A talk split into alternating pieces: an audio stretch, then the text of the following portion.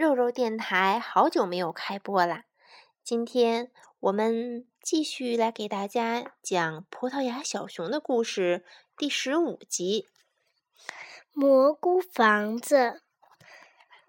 在蘑菇房子倒塌的那一刹那，小熊、鸭子和老鼠妈妈都惊呆了，他们。都来不及做什么反应，就发现小胖猪、胖小猪不见了，蘑菇房子倒在他们的脚下了。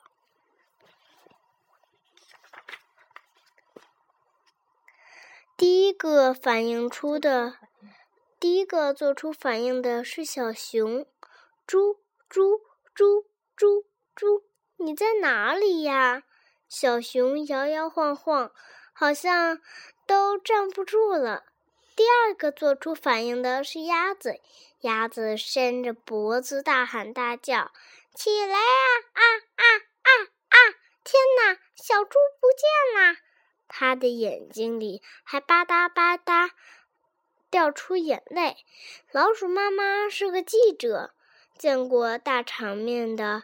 经历过很多突发性的事件，所以反应比较冷静、沉着。他走到倒塌的蘑菇房子跟前，用爪子摸了摸墙壁，那墙壁完好无损。当他用爪子一捅时，只听见“噗”的一声，那墙竟然被捅了一个大窟窿。哈哈，老鼠妈妈放声大笑起来。小熊和鸭子都吃惊的看着老鼠妈妈，怎么回事？胖小猪生死不明，而老鼠妈妈幸灾乐祸。难道他们有深仇大恨吗？他们怎么也不能理解老鼠妈妈笑得死去活来的样子。那尖尖的牙齿在阳光下一闪一闪的，好像是要养太阳几口似的。老鼠妈妈也掉出了眼泪，不过那眼泪是和鸭子有区别的，是和鸭子的眼泪有区别的，一个是高兴的，一个是伤心的。老鼠妈妈说：“你们别伤心啊，要不……”不要，不要做出一副胖，不要做出一副胖小猪，给胖小猪开追悼会的样子。他还没死呢。鸭子和小熊愣住了，什么意思？那么大的房子压在胖小猪的身上。胖小猪又不是钢筋铁骨，能抵挡住这个龙大庞然大物吗？他们是那么想的。可老鼠妈妈没有给他们想更多的机会。老鼠妈妈说：“你们看看，这是蘑菇房子啊，就是一顶大蘑菇，没什么重量的。”老鼠妈妈这么一说，鸭子和小熊都不伤心了。它们飞快地走到蘑菇房子跟前，好奇着触摸着蘑菇房子。真的是真的！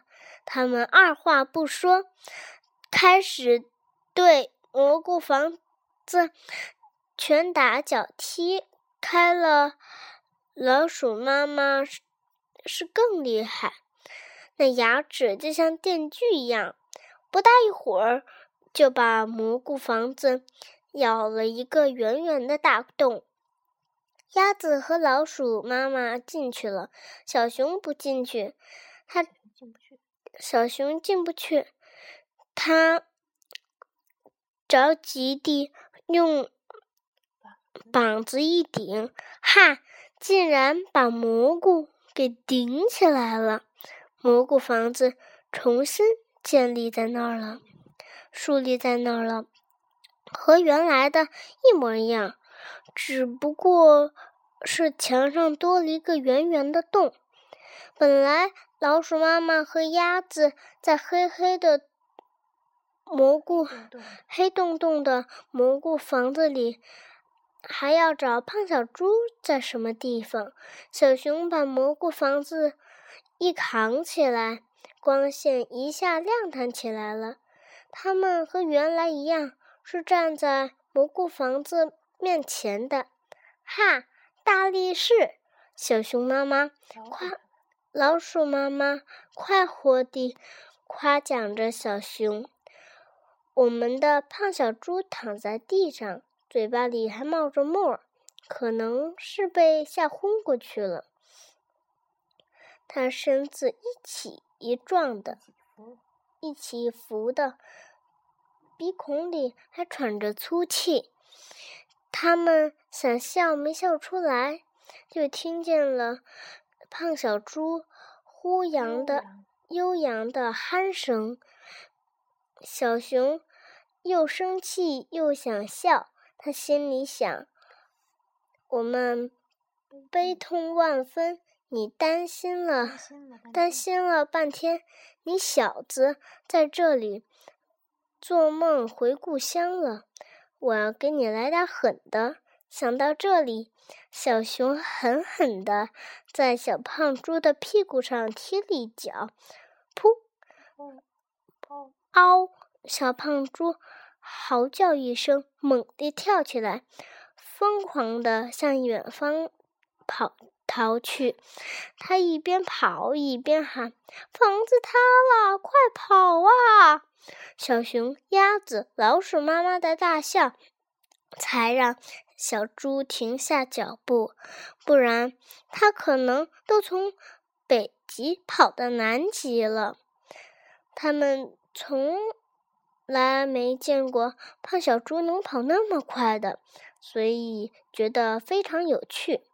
如果胖小猪去运动场，不，说不定他能拿一个短跑的金牌。胖小猪不知道究竟发生了什么事，又羞又恼地说：“笑什么笑什么？没见过跑步锻炼身体的吗？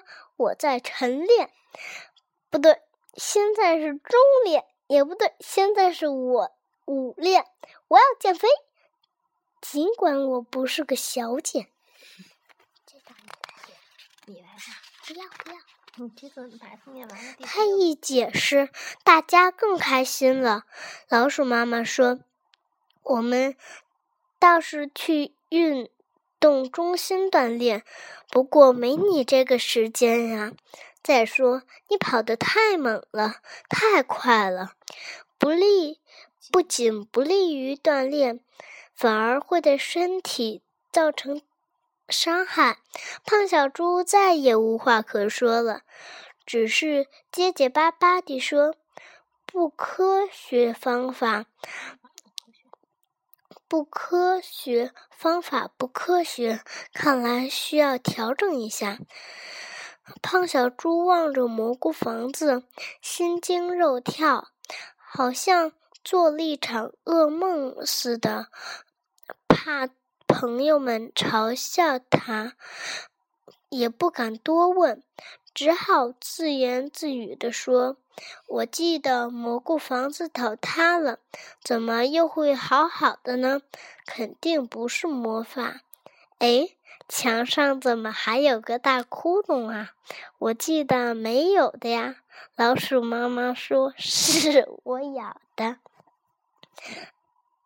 胖小猪把头摇得像陀螺一样，不，不可能！这墙那么结实，你怎么可能咬得动呢？我知道你的牙齿很锋利，甚至能咬断一条椅子腿儿。可是这是墙，是墙，结实，是结实的，坚硬的。胖小猪的“强”字还没说出口，就听见“噗”的一声。